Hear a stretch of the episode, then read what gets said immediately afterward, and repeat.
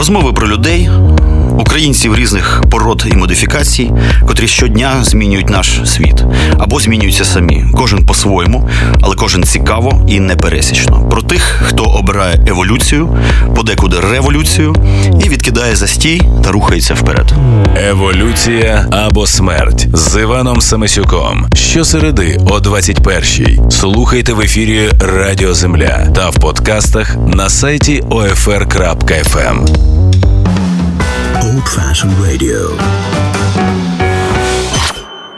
Отже, добрий вечір, дорогі друзі. Знову на Old Fashioned Radio програма Еволюція або смерть.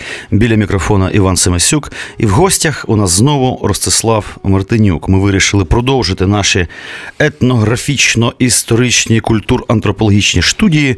І сьогодні ми поговоримо про таке широке, глибоке і не до кінця нами, нами осягнуте і проартикульоване поняття як село, як велике культурне поняття. Я хотів би зробити невеличку таку вводну, що називається. Річ у тім, що е, я, наприклад, є таким соціальним кентавром. Половина мого родоводу е, це сугубо міські люди, е, половина це село. Однак, ну це якби сільська інтелігенція, е, там директора сільських шкіл, викладачі української мови і так далі. І от е, ми сьогодні спробуємо торкнутися цього поняття, що таке село. Е, як воно розвивалося, яке воно зараз, яким воно було, його роль в нашій історії, яка вона негативна, позитивна, вада і переваги сільського менталітету, в тому числі. І ми торкнемося теми оцієї, значить, гойданки, гойдалки і такого антагонізму штучного село і город в СССР. Це теж дуже цікава тема, яку ми досі, значить, ну, відчуваємо. Отже, вітаю вас. Доброго дня. І перше питання це, значить, такий, я би сказав, мабуть, історичний екскурс культурна неоднорідність села. Річ у тім, що в очах людей, котрі ну, нашого покоління, молодше, трошки старше, село це що? Це колхоз і колхозники, це рогопили і беки. Коротше, отака от історія, все дуже просто і ясно. Однак, значить, село українське це вкрай неоднорідне культурне середовище, воно різне, там різна публіка завжди століттями товклася.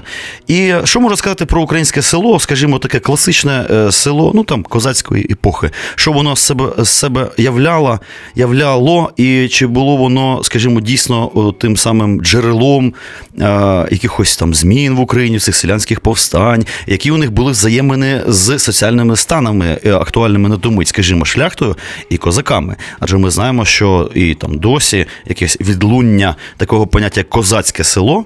Ми вже говорили про це на одній з передач, досі існує, і це абсолютно різні селяни, е, як то мугирі і козаки.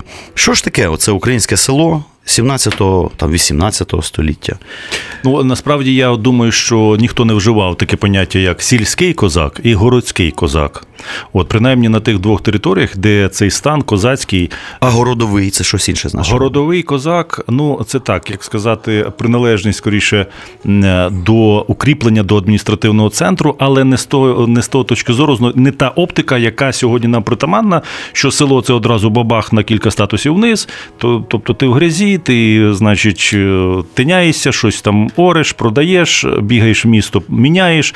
От, А місто, значить, це все класно, тепла вода, туалетик в домі, і, в принципі, перспективи великі університетські. А, Хотів би сказати, що тут, як і кожне явище українське, воно складне через те, що в нашу оптику вторгаються з різних боків такі імперські наративи. Імперські, такі, сказати, Нитки, от як вони собі уявляли Україну для них Україна, коли вони заходили сюди, їм треба було зробити так: міста, то що й були містами, власне, українськими, ну період, скажімо, в 17 століття, треба було віджати, поставити там гарнізони, от максимально захопити адміністративні функції, бабло контролювати. От, а відповідно, те е, населення, яке вони не могли відразу е, е, опанувати, то воно мало опинятися на якихось таких е, берегах оцієї території адміністративної, скажімо, якщо це Гетьманщина, це вісім полків на лівобережній Україні, і відповідно поступово вони накидали нам ну, таку уяву, що українець може бути або носій старої традиції української в селі. От, а місто це такий модерн, і апріорі це так має бути. От і з цієї точки зору я от хотів би спитати: от. Е, от можна собі уявити місто з населенням тисяча людей. Ну, я скажу так, я можу собі уявити, тому що для мене місто це якби коли от є ратуша і є самоврядування, це місто.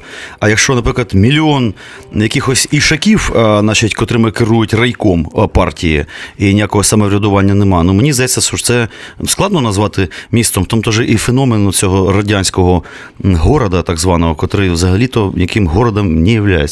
І досі багато хто цього не може осягнути. Ну, для мене, от, наприклад, сюрпризом до пір залишаються це герби поселень в Латвії, в Естонії з для населених пунктів по тисячу осіб. От тисяча осіб маєш герб і справді маєш ратушу, все, що з цим пов'язано. Але якщо подивитися на те, що ми б класичними українськими теперішніми очима подивилися на село, знов таки апелюватиму до Конутопщини і село Голінка, яке там на початок ХХ століття мало 6 тисяч людей, і дві церкви, три школи. Позичковий банк, який так називався по-простому Гамазей, е, власну службу, яка будувала дороги, е, населення, в принципі, отримувало гарну освіту всередині. Воно було інтегровано з іншими так званими протомістами або е, агромістами, я б так сказав, навколо Конотопа, які там теж були населенням 2-3 тисячі, чи 4 чи 5 тисяч людей. І навіть як я б сказав про таку контрэкономіку, от, скажімо, місто, яке виробляє якісь такі профільні речі, які були потрібні в логістиці імперській, яка за визначенням була московською кацапською. А є, от в навіть в, е, в ті в, на початку ХХ століття контрэкономіка, це, скажімо, та от е, Гоголівська, ніби от ярмарок, як весело, всі пляшуть, танцюють, скакають, щось там продають, там бублички, гончарі, там друге, третє, коцики. А чекайте, а звідки це все береться? От, наприклад, та ж сама Голінка, яка класично типу село, то вибачте, там, от, наприклад, 28 кутків, які, якщо розібратися, то є це класичні квартали міські. А серед цих 28 кварталів, то е, ну, десь третина це є цехові квартали. Тобто в селі маємо бублеїв, е, в селі маємо цех е, гончарів коцюрів, коцики виробляють килимки. Маємо навіть таких е, дальнобійників тих часів, так званих чумаків, які потім, коли навіть уже залізниці побудували в Російській імперії, вони прийшли через Конотоп і з'єднали нас з Кенігсбергом. До речі, найбільший порт для українського зерна, для гетьманського гетьманської сільсько, сільської агропродукції це був якраз цей порт на Балтиці, не на Чорному морі навіть. І от уявимо собі таку ситуацію, коли. Маємо шкільництво, маємо, е, умовно кажучи, те, що називається там волосні центри, контрэкономіку в вигляді ярмарок, як сполучних судин, обміну товарами, послугами, маємо логістичні якісь речі, які обходять, умовно кажучи, ті контрміста на українській території, які там Конотоп, Харків, Київ. Хоча з іншого боку, знов таки, якщо говорити навіть з такої трошки пошлуватої оптики, то навіть у Нечої Левицького, коли він пише там в хмарах чи ще десь свої романи то він говорить, що Київ ну цілком можна було б з теперішньої точки зору назвати селом. Власне, тут я хотів таку навести невеличку ілюстрацію. Я готувався до програми, поцікавився, значить, сільським господарством середньовіччя. Як воно було влаштоване? Взагалі, як виявилося для мене, садівництво і городництво на певному етапі, значить, е, розвитку суспільства це було взагалі міське, більше міська праця, міське Тобто міська історія на селі цим не займалася. Е, е, город і садок це якраз більшість, більша частина середньовічного населення середньовічних міст займалася саме цим. Е, і вже потім це все, якби тепер нам здається, що село це город, це садок, Грушка. а насправді це місто. Тобто, така от дивна, значить, непевна межа між містом Непевна, і селом ще була зовсім недавно. Насправді, мабуть, до індустріалізації чи що. Ну і знов таки, якщо говорити про основу Магдебурії, от чому Магдебурія не прижилася в е, містах е, московських? І, ну скажімо, тих містах, які розвивала Москва після окупації або після е, анексії А інститут взагалі Магдебурзького права в Московії мабуть, ж не було його, чи він відсутній був? як такий. Як такий, Бо ну, не власне. було громади, не було шляхтичі, не було станів, ну, станів, як які виросли з природи європейської. А в Україні це все було естественно і природно. І то ми маємо ситуацію, коли е, е, стани, які були по селах, скажімо, до речі, ніхто не вживав по чернігівських полтавських е, краях таке поняття, як селянин. Говорили або козаки, або крестяни, якщо це стосується тих класичних населених пунктів, яким відмовляємо ми тепер в тому, щоб їх називати містами да, або містечками. От. І відповідно, хто такий селянин, це якась така ну, лірика. От, Лірика, яка потім, умовно кажучи, в руках новоязу в російського московського новоязу в нові часи в 20 столітті. Ми всі є жертвами новоязу совєтського, в тому числі.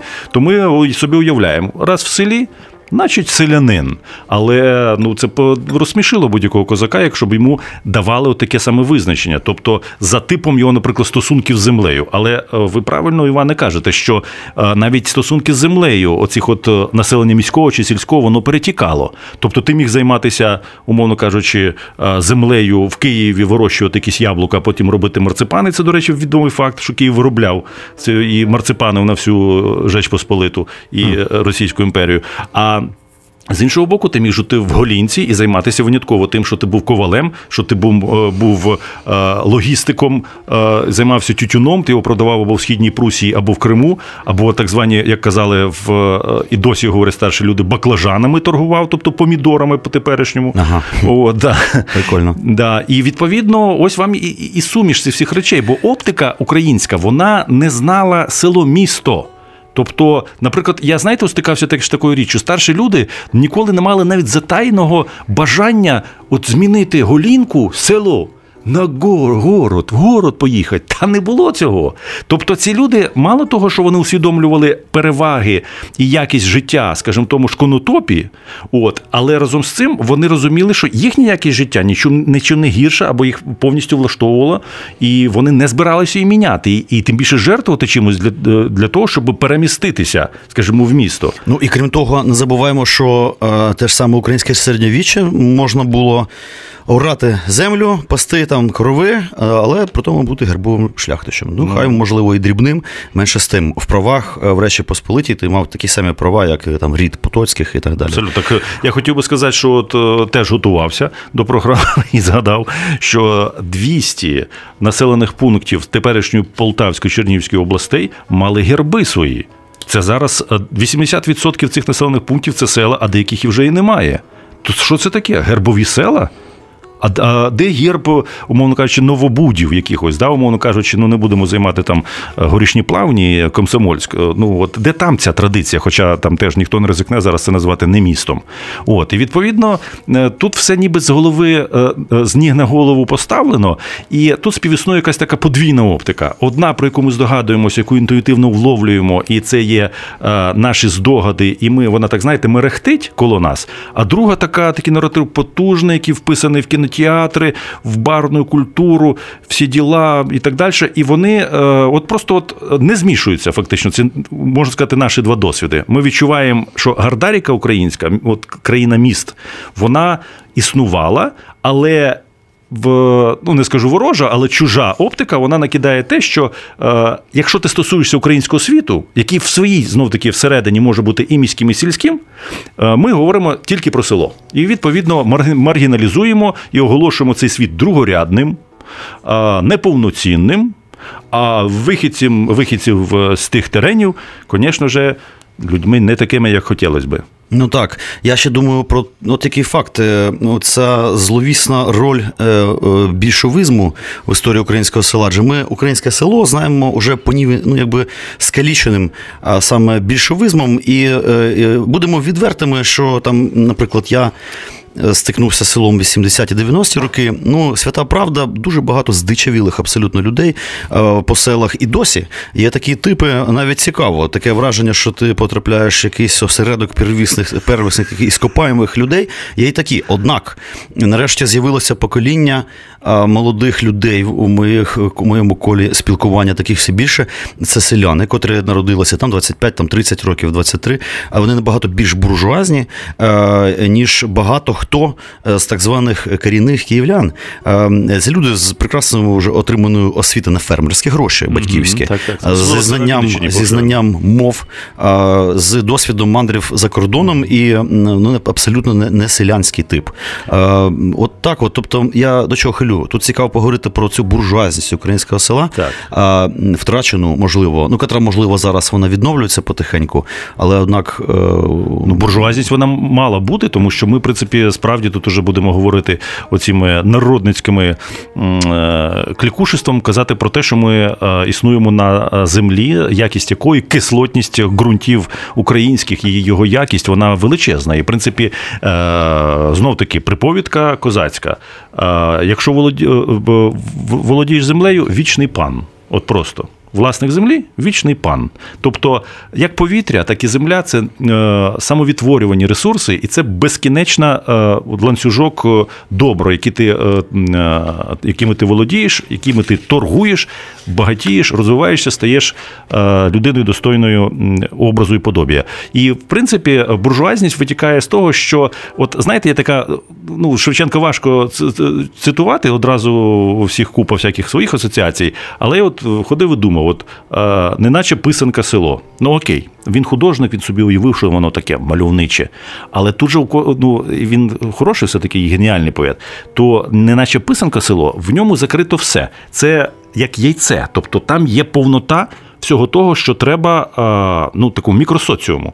І відповідно, неначе писанка село, тобто там я ж повторюся, там ти маєш і свою внутрішню економіку, і свою субкультуру, і, е, скажімо так, вміння заробити гроші Е, і за кордоном, і вдома. І ти створюєш, умовно кажучи, навколо себе це такі, знаєте, ціла мережа е, сполучених е, економік, таких от сільських, які, в принципі, не конкурують між собою, а створюють щось от один такий каркас, дуже такий міцний, невгинний. І, в принципі, удар москалів, кацапів в 30-х роках через там, голодомори відомі акції, це був удар насправді не по селу а це був удар по національному способу е, економічного, культурного е, мислення. Ну що ж, на цій серйозній ноті ми зробимо. Е, музичну перерву, і ми послухаємо. Ну, адже село українське теж воно вестернізується потихеньку. Ми послухаємо, ну, на мій смак, найкращий, мабуть, кантрі-виконавець український сучасний це Саша Буль. Шоу Івана Семисюка.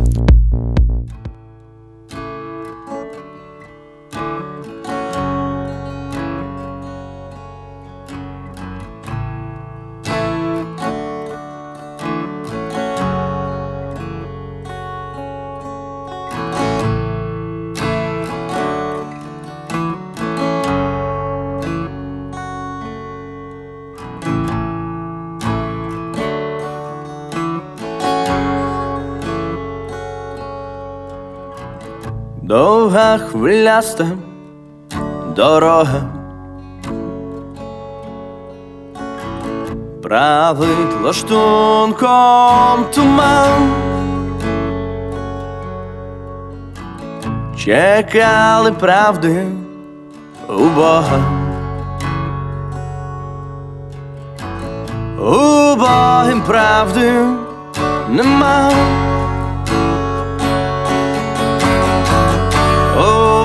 Богим правди нема. О, Богим правди нема. О, Богим правди нема. О, Богим правди нема. Нам би міцніші вітрила, нам би попутніх вітрів, зняти поламані крила. То було б легше йти.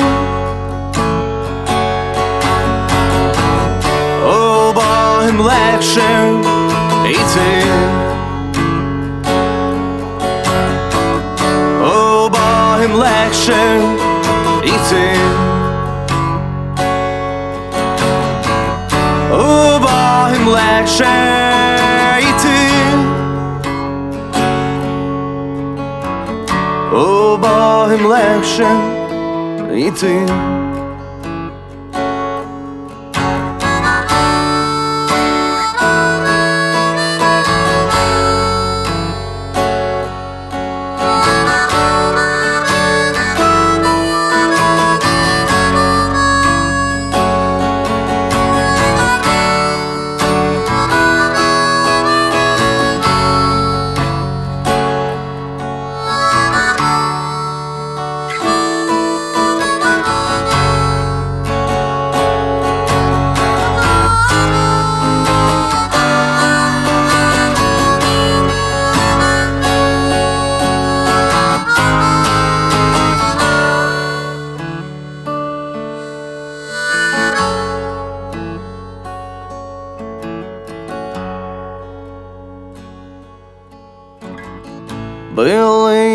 І гради, і грози.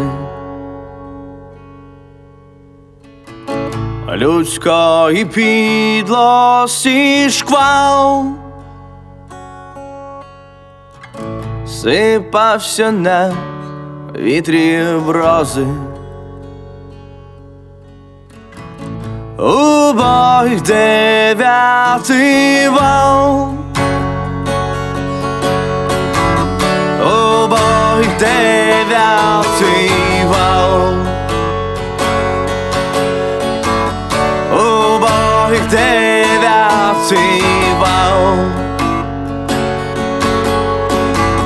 У бой дев'ятий вал У бой дев'ятий вал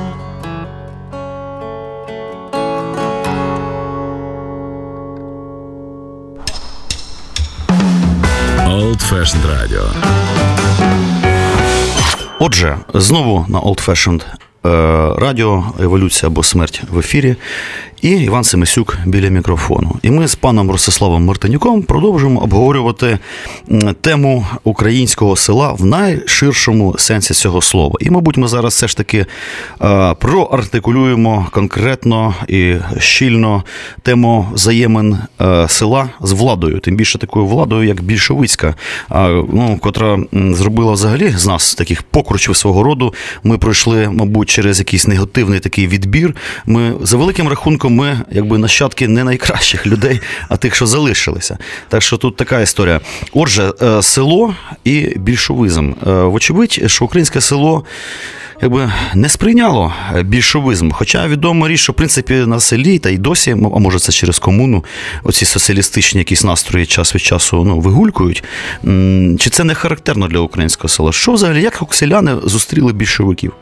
А вони їх не зустрічали. Вони просто подивилися на це як тотальну агресію, яка пропонувала їм просто зникнути, а не співпрацювати чи е, стати там, зайняти якусь там позицію, якусь нішу в тому уявному світі, який їм пропонував все ж таки не більшовик, а Кацап. Ну, а большевики вони ж прикривались таким чином, що, начебто, вони залишають місце двом цим, значить, більш прогресивному класу, пролетарі, і трошки менш прогресивному класу, значить, селянам, котрі мають підтягнутися за пролетарями і, значить, подолати цю буржуазну гідру нарешті. Ну, насправді, очевидь, все це просто така машкара. за Машкара, котрою- але я скажу, що вони вміють напускати машкару. І взагалі, якби Адольф Алойзович Гітлер був розумніший, він би казав, що знищує не єврейське населення, а банківських працівників, наприклад, а їхні родини, всіх фінансових працівників і все, що з цим Ну, це пов'язано. був би більшовицький підхід. Був би більшовицький. Він сказав, да, у нас є євреї, от бачите, і там, і сями у нас от і з Гімлером працює єврей.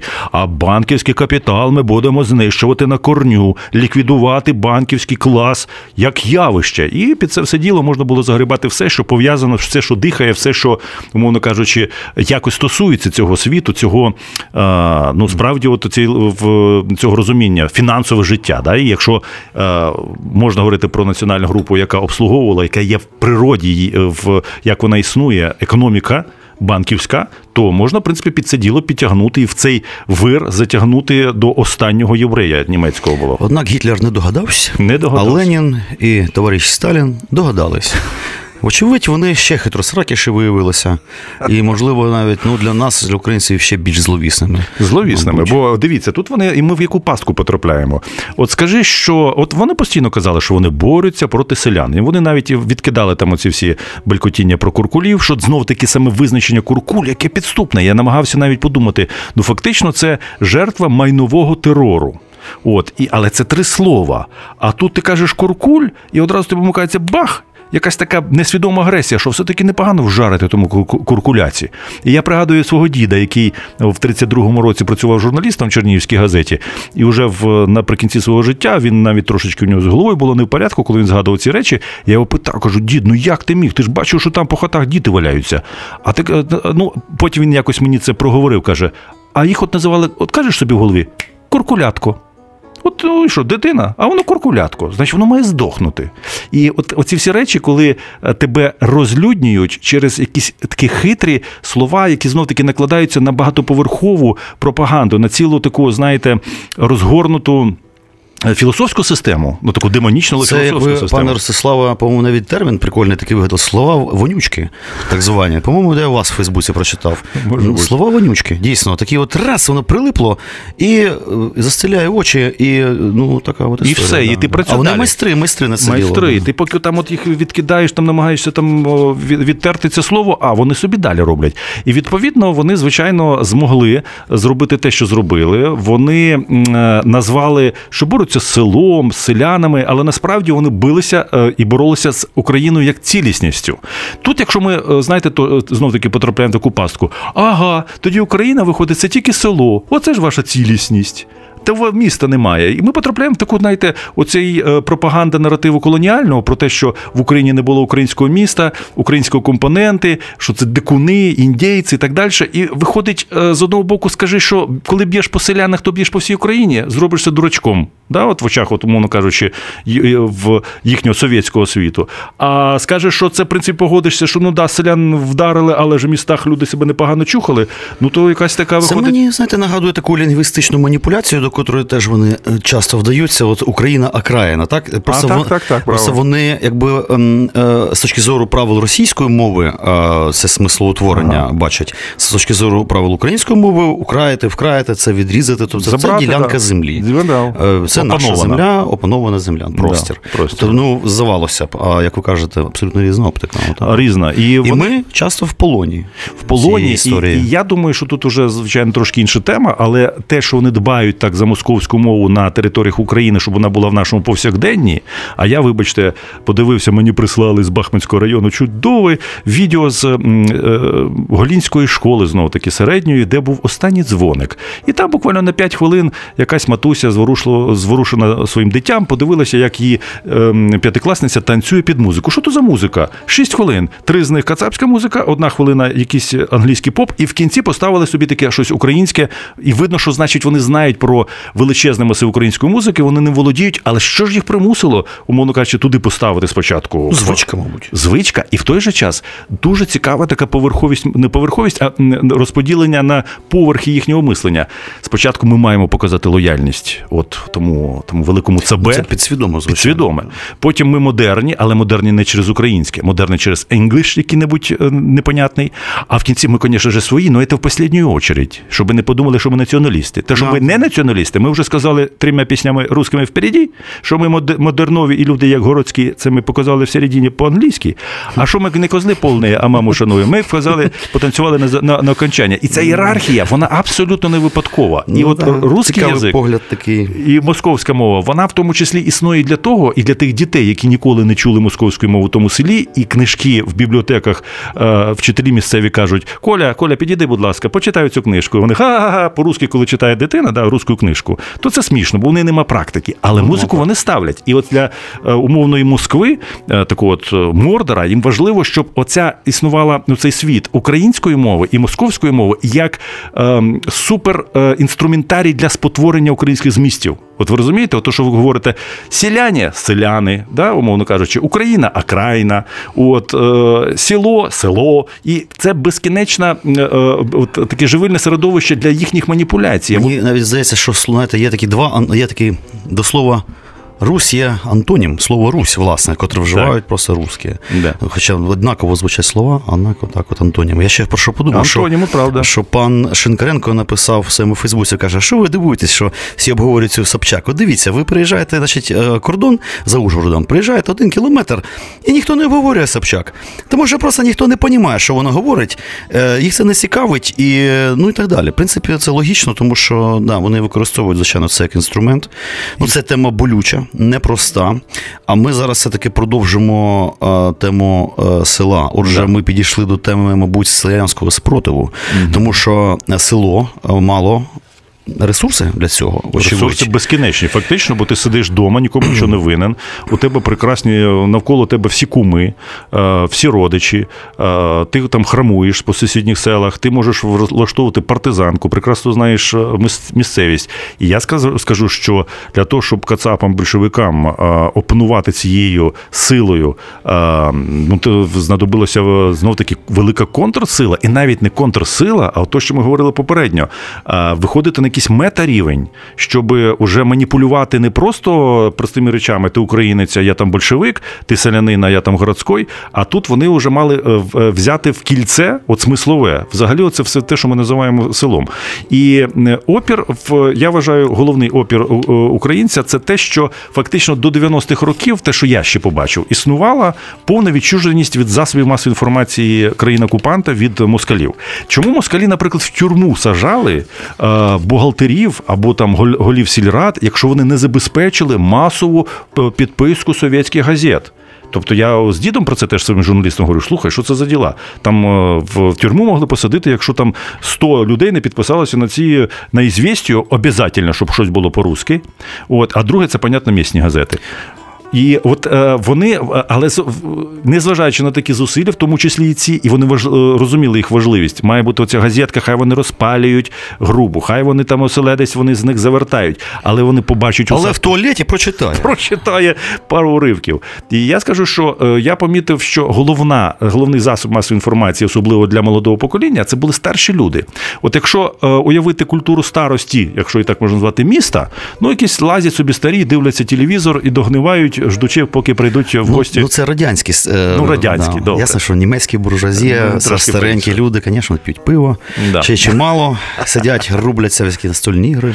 От, а відповідно в традиційному селі, от наступає вечір, брехунець не вмикають, і е, на вуха онучку від там 3 до 15 років сідає бабушка або дідушка, і починають неспішно розгортати картину світу.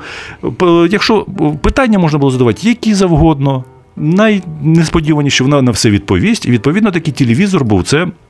От старше покоління, яке відповідно до сих пір де-не-де зустрічається з записом, що вони народилися в часи Російської імперії. От, наприклад, там в кількох селах по Бахмутському районі люди, які народились за Миколи II, ну а 20 років тому це їх було набагато більше. І вони розповідали, розповідали. Такий колективний дід Панас.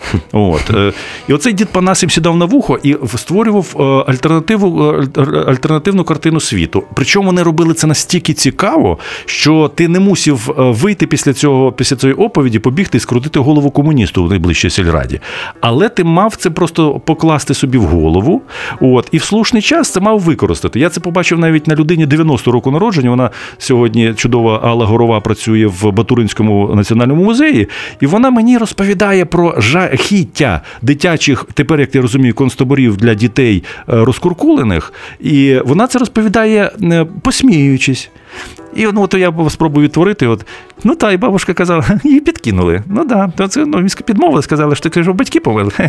Ну і ти там, щоб тебе забрали. І вона розповідає досить таки точну історію, яку, якщо так от сісти і просто поговорити з нею, то можна удокладнити багато речей і е, дати визначення, що це було, і узагальнити, оскільки це подібні історії чув і в інших місцях.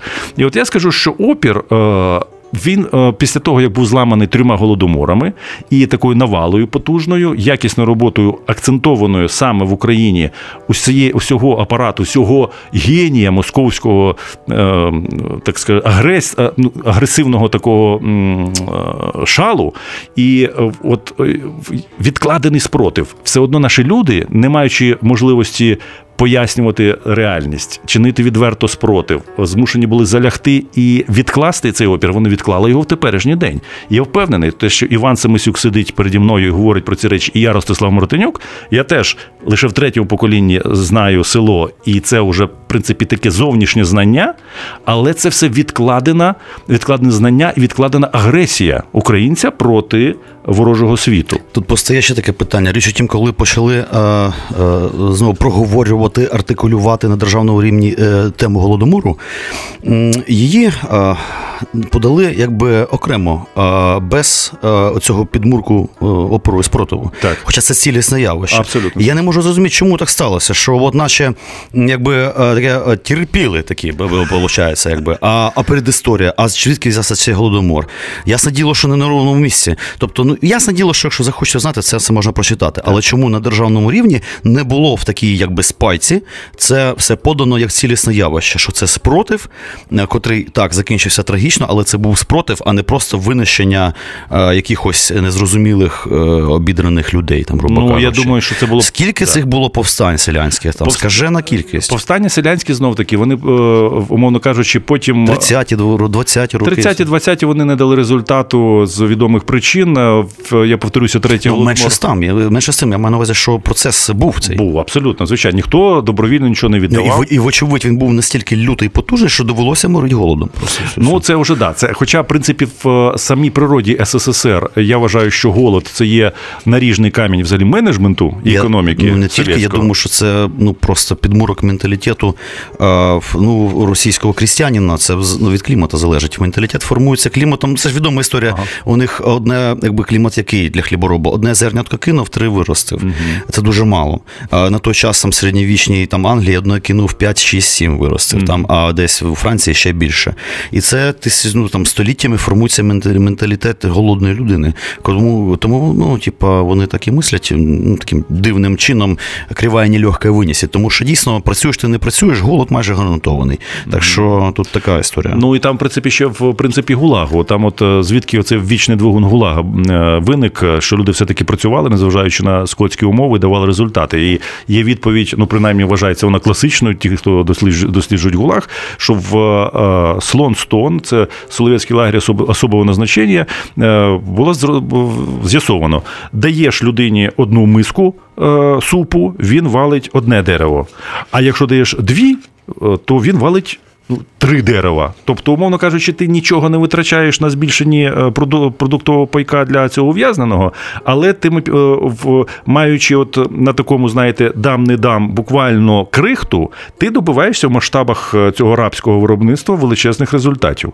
І, в принципі, це ж працювало. Ну, в демонтований гулаг почав в 56-му році тільки демонтовуватися, не з доброї волі, а через три повстання, які організували бандерівські, бандерівці: Кінгір, Норільськ і Інта. Оце б три речі, які завалили, до речі, теж повстання. От е, Івана, ви згадали про повстання голодоморні, тобто е, на територіях України, але були е, тими ж людьми, тою ж нацією організовані три справді три повстання великих на території Гулагу. А після цього восьмигодинний робочий день відірвали номерки від роби. Треба було вже по іменах звертатися. Добилися, що вони навіть в трудову книжку почали включати в гулагівський період, і добилися багатьох інших речей. Наприклад, там жінки, якщо вони народжували, вони там звільнялися. А відповідно це згорталися дитячі концтабори. Взагалі ідея прекрасна. Дитячі концтабори от, до 56-го року. Ну це ж Ну, ну, Очень по-большевістськи. Я думаю, що нам треба зробити музичну паузу. І ми послухаємо якраз за рекомендацією нашого гостя пісню Ой гук, мати гук. Це козацька пісня. Шоу Івана Семисюка.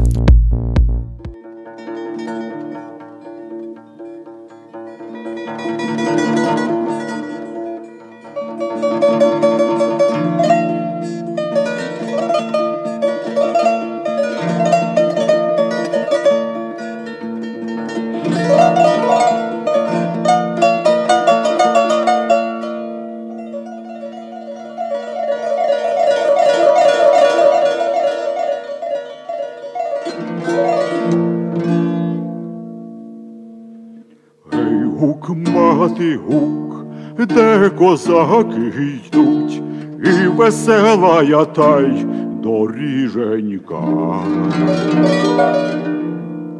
Куди вони йдуть? Куди вони йдуть, там бори гудуть поперед себе ворогів лихих. Ой. Облавою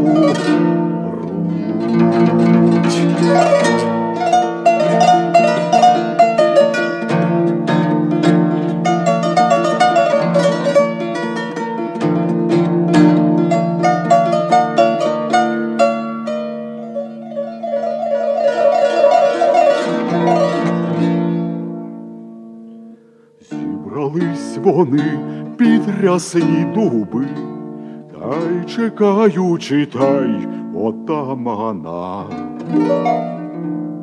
на раду собі. Отаман іде, як голуб гуде, та й під білою та й березою. Fashioned radio. Be closer to art with us.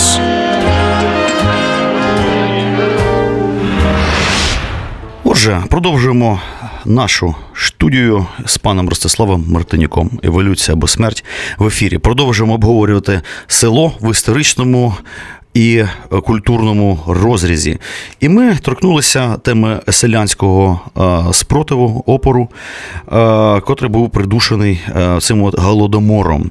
І це насправді найбільш болюча історія, тому що, здається, саме цей голодомор, серія голодоморів сформували сучасний селянський український характер, і через це подекуди, мабуть, взагалі український. Навчені гірким досвідом. Е, ті, хто повиживали, так сяк, е, вони ж ніхто нічого не розказував. У мене теж е, ем, родовід частина підходить, походить з Південної Київщини, голодомор косив страшно. Ніхто нічого не розповідав, вочевидь. Ну, через, кримінальна відповідальність через, до 86-го року. Ну, це раз. Ну, навіть якихось баючок не було. Взагалі, якби нічого не було. Пройшов неймовірний тайфун трагедія страшна і нічого абсолютно. Тобто я там приїжджаючи до своїх родичів, діда, баби, старих, всіх всіх старих бабів на кутку дідів, всіх знав, їздив там велосипедом, з ними розмовляв. Ні разу ніколи до мене навіть крихточки не долітало цієї інформації. І лише з розволом значить, цього Совєтського Союзу проклятого значить, почала вилазити вся ця правда. А, Так це ж яка ж травма, мало того, що е, фізична, так ще й психологічна, тому що це все задав задавлено, задавлено, задавлено. Ну я скажу, що воно е, воно то так. Тут, в принципі, можна розписатися під кожним словом і навіть додати, що, наприклад, якщо з вами не спілкувалися на цю тему, а уявіть собі ситуацію, яку я знаю з власної родини, скажімо, з двоюрідних, коли е, прадід Максим мав ще е, семеро дітей, шестеро вбиті голодом 32-33, залишалась одна дитина Андрій, і цьому Андрію до самої старості не сказали навіть, як звуть його вбити голодом братів і сестер. Тобто три сестри, три брата у нього було, і він знав тільки одне ім'я, тому що ну, така була красива дівчинка Аня, що про неї згадували, так знаєте, з ліганця. А решта ні Максим, ні Параска навіть не сказали імена, не вимовили ні перед сином, ні перед невісткою, ні перед онуком, ні перед ніким. Оце, бо я розумію, яка має е, бути логіка. Андрійко спитав: а як звали моїх шістьох? Е, Петро, Семен, е, там Олександр і так далі, тому подібне. А куди вони ділись? Ну, з голоду померли. А чого вони з голоду померли? Бо комуністи все забрали. Комуністи забрали? А де вони? А он в сільраді сидять. Взяв так ножа на кухні, такого не дуже наточеного, пішов дав пузо, кого тільки побачив з значком Леніна. І нема ні Андрія, ні поразки з Максимом, бо вони загриміли в тюрму. Відповідно, Андрій не народив Василя, який зараз живе в Києві на Виноградарі, а він народив ще дітей. І тепер, от, от а це називається така асиметрична стратегія виживання. Тобто, ну що ти розкажеш цій дитині? Ну можна сказати, що вона ефективна, ця стратегія. Ефективна. Ну, Якщо ми живемо, 100%. Єдине, що цей досвід, це знання, воно вже для нас набуте. Ми не переживаємо його настільки емоційно, якби ми це знання отримали безпосередньо. Так Та мало того, вони я вам скажу, ну це окремо можна на цю тему говорити, і це важко зараз збирати, уже бо людей тих немає. Але був парадоксальний гумор в ті часи. Просто ще культура гумору українського вона нікуди не ділася, і в ця культура як амортизація цього величезного е, психічного стресу, вона в тому числі існувала. Було таке поняття сміятися на кутні. Ну, от зуби кутні і сміятися на кутні, коли ти стиснув, а засмієшся. Я бачив цих людей, які розповідали такі речі. І думаю, ну як я ну тільки можу здогадуватися, що це це очевидно є частина комічності в тому, і ти можеш відпружитись, посміявшись з того, що ти побачив, що якусь там повезли тілегу там з трупами десь на кладовище. Але вони в той же час зберігали людську подобу завдяки і тому, що вони е, були такі. Але знов таки голодомори голодоморами. От це умовно е, кажучи, такі, знаєте, точки е, верхні точки терору московського, але він же ж ніколи не припинявся. Його форми були різними. І, скажімо, якщо закінчився голодомор, то умовно кажучи, ну я знаю, що з 20-х років і до 60-х років в селі було заборонено мати велосипеди. Без номерного знаку. Без номерного знаку. НКВД писало, що в в 30-х роках це швидкісний транспорт пересування. А що вони робили? Вони е, в села е, перетворились на такі собі анклави, бо дороги вони, дороги вони не будували. Е, Світло вони в селі Голінка. Може, це дійсно свідомий вибір не Абсолютно. будувати в селах дороги? Та, свідомий, Щоб абсолютно, щоб ви не сумнівалися. Гадюшник такий відчувався. Гадюшник, всьому. ну це ж вони ж е, хто привіз своїх уже з міста е, невіст е, там наречених привозили в село в 70-х-80-х роках. То якщо це була осінь, то всі просу, всі хто Ну, був без селі- заступу не проїдеш. без заступу або по підтинам треба так скакати, Ну, бо так, посередині так, така калюжа. І доріг не було як таких, електрики не було до 70-х років. Уявіть собі, село Голінка в Першу світову війну купили у німців апарати, і вже була електрика е, завдяки дізель-генераторам. 14-15 рік в селі Голінка вже була електрика. Де не де, де хотіли собі люди зробити.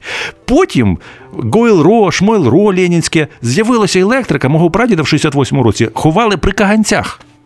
68-й. Уже Юрочка полетів в космос. Ні, ну так, я знаю, що, по-моєму, ще там ну, років 10 тому в одному з українських міст, е, здається, Новгород Сіверський, там просто був такий мікрорайон без електрики, не тому, що ураганом знесло, або що просто не було ніколи. І все. Ну, так от. Ну так, а разом з цим. е, а Гагарін в космосі. А Гагарін в космосі, а діда, значить, при, при каганці поховати. Це при тому, що село, де було знову таки дві церкви, три школи, електрика з'явилася ще до 17-го року, а потім вона, значить, вигулькнула в 72-му вже як явище постійне. А ще одну річ розуміли комуністи, що оце так зване сільське населення, а насправді просто українське населення, воно було страшенно інноваційним. Воно е, знало, що таке техніка. От уявіть собі, просто це якийсь такий загальник, що от, е, от рамку е, для, е, для бджіл, от в пасічівництві. Пасіч, пасіка придумав такий собі е, уродженець Бахмутського району теперішнього Прокопович. І зараз от в Австралії користуються, в Африці, в Південній Америці. Ну це ж просто дерево. Але от рамка Прокоповича. Ви розумієте, це ж інноваційність, це яке мислення. А мені скільки людей проповідало, що люди сільські могли приїхати одного в дурдом, посадили в Румнах. Там хороший такий дурдом е, Сумської області. От. А він Ковалевський, з хорошої родини, е, англійську мову вивчив сам в селі. То він е, своїми руками полагодав якусь складну техніку для рентгену. І його навіть виписали достроково, сказали, який ти дурак, коли ти, ти можеш техніку полагодити. Це селяни, це колхозники, чи це окуповане населення, яке, в принципі, е, в- перетривало в цьому скотстві з е, дня окупації там остаточно 21 року по 91 І до певної міри ця інерція триває, бо не відновлено статус-кво, база українського багатства, українського добробуту це приватна власність на землю. Тут е, я що хотів би сказати, у нас не так багато часу залишилося. Я хотів, ну, якби спробувати ще двох тем коротенько торкнутися. Є такий розповсюджений, ну, майже мем. Село гине, його треба відроджувати, відродження села. Оце вся аграрна партія. Там навіть я викладав такий скрін. У них там на сайті аграрної партії є така, ну, прикольний маніфест. Там написано аграризм. Це наша, значить, ідеологія. Така, аграризм це слово таке прикольне. Ну я розумію, що вони всі проходімці, ці всі партійні, значить. Гристися така гра. От, е, ну, менше з тим, е, місто все-таки живиться селом. Село для нього це пальне, це очевидно. Це було там в Лондоні з 19 столітті, коли тисячі тисячі селян тікали з села е, на заводи, на страшні вікторіанські виробництва. Чому? Тому що сільська праця ще тяжча, ще е, ну, гірша. Ну, відповідно, вона інерційніша і вона не дає швидкий Ну, так що прибуток. люди навіть в таких розвинутих суспільствах, як Велика Британія, вони намагалися тікати в міста, і хай краще здохнуть на заводі, ніж там пахати. Ну, коротше, тут свої ще. Але нюанси. це 19 сторіччя, це такий ну, так. так от, що робить з цим е, селом? Чи воно гине, по-перше, наше українське село, Е, чи все-таки воно просто трансформується, якби місто вертається е, в село у вигляді технологій? Я просто згадую там різноманітні там європейські села, вже навіть в Польщі такі, а там в якій-небудь Швеції і подавно. Це коли сидить в такому класному міському будиночку, прекрасному, значить, селянин, такий умовний, у котрого все є, і так званий розумний будинок. У нього там ледь не на джойстику тракторець управляється. Воно все робить дуже технологічно. У нього є багато часу на культуру, на виробництво культури і на споживання. І тобто місто воно дарує все-таки людині час, е, відміну від села. Село майже не дає вільного часу. Так от, е, що там з селом з нашим? Його треба якось е, рачки стати там відроджувати. Чи все з ним нормально, просто ну, якби воно трансформується, чи що? Ну, воно не трансформується, воно законсервоване і воно перебуває перебуває фактично в стані, в який його загнали е, совєтська окупація. Тобто нічого не міняється. Чи подекуди дещо там? Е, Ні, воно може точково мінятися, але не Точково. завдяки, а в супротив. І я хотів би проста статистика, яку я просто з голови пригадую, що в Україні зараз 22 тисячі, 22 тисячі села, ну тут е, населені пункти з статусом села. Третині, у третині з них немає дітей до 12 років. Тобто нам треба бути готовими, що е, десь найближчі 10, 15, 20 років ми будемо, ми втратимо ці всі села, тобто вони зникнуть. Але мене надихає, не те, що надихає, але дещо пояснює е, от історія українська. От е, для мене е, дві такі епічні події були в часи гетьмана Самойловича і часи гетьмана Пилипа Орлика. Це два гетьмани, які е, зробили на правому березі Дніпра, там де тепер Київська, Черкаська і трошки Кіровоградської областей. Так званий великий згін. От коли просто населені пункти ну, от, тупо зникли з цих територій, їх переселили на лівий берег Дніпра. Це було в е, час війни е, гетьмана Самойловича з Петром Дорошенком, який потім перейшов теж на лівий берег. От зникли просто населені пункти. А те саме в 711 рік, коли гетьманом України був проголошений в Бандерах е, Пилип Орлик, і відповідно він з осман, османами і шведами, як союзниками, намагався дати по морді Петру, зробити певний реванш, але знов таки все закінчилось ще одним згоном. Тобто територія одна, ну, якщо подивитися на правий берег, пережила такі два великі згони, коли ну практично не було нічого, пустеля. Але капіляри українські вони зберігаються.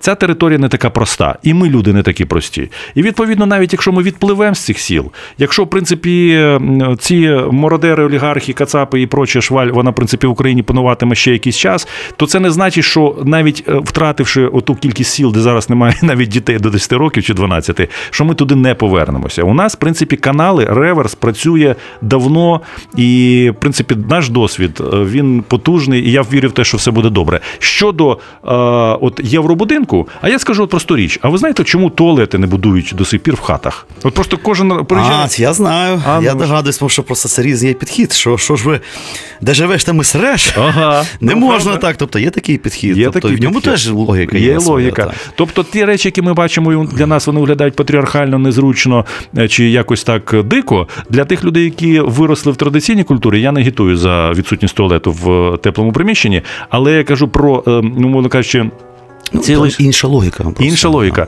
Ми маємо в принципі розуміти, що е, оця українська цивілізація, яка, скажімо, е, харчується, яка стартує, яка себе виявляє через агрокультуру, через прив'язаність до землі, вона ще себе покаже. Вона буде, якщо не домінувати, то вона залишатиметься нашим тилом, нашою потугою. І нам єдине, що треба вдивлятися і розуміти свої власні. От ми містяни, ніби да, от ну і по факту містяни. Ми маємо розуміти оцей реверс і забезпечувати для себе, для своїх дітей, щоб ми розуміли досвід е, сільський, вони розумітимуть досвід міський і бути нацією. Я подумав, от про що, що, скажімо, як ви кажете, Україна, українці е, повернуться на села, однак світ міняється, він стає дійсно знову ж таки настільки високотехнологічним, що е, не потрібна така маса людей, яка працювала б на землі. Е, От в якій формі може вернутися туди, повернутися Україна?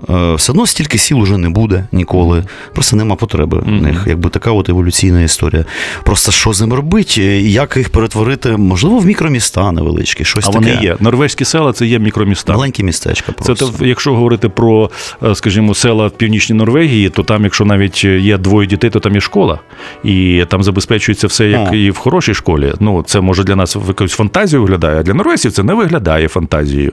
Так, у них є ресурси, нафта, вони інвестують дуже добре. У них жорстка банківська політика, у них там високий рівень життя. Але вони собі сказали, що е, села, навіть найменший населений пункт, це екологія, це дизайн загальнонорвезький. І якщо ми будемо е, виходити з такого тупого утилітарного підходу, е, ну тих же, умовно кажучи, е, лівих європейців, от, от невигодно, значить не треба. То невигодно кому? В якій перспективі, за яких обставин невигідно. І відповідно, якщо ми в такий спосіб подивимось, да, може там і не буде 6 тисяч людей ніколи в тій самій голінці, як це було перед е, другим голодомором. Але е, база, оця, от, умовно кажучи, е, Оця шляхетськість, яка передавалася і передається, і вона залишається козацькі роди дотепер. Прізвище подивишся, сільські, це все списки, базепені списки з 725 року. То ця це ядро має зберегтися, і воно буде е, в тому числі базою для от, загальнонаціонального дизайну екосистеми української, в частину якої буде е, навіть найменший населений пункт. Ну що ж, я вам скажу, не дарма. Ми з хлопцями нещодавно їздили в Білорусь і назвали наш десант, е, значить, десант української агрошляхти, значить, на білоруські терени. Е, власне, ну що ж, е, наша передача закінчилася. Цю тему ми так сяк спробували торкнутися мінімально, і я надіюся до майбутніх зустрічей. Дякую вам. Дякую вам. Old fashioned radio. Be closer to art with us.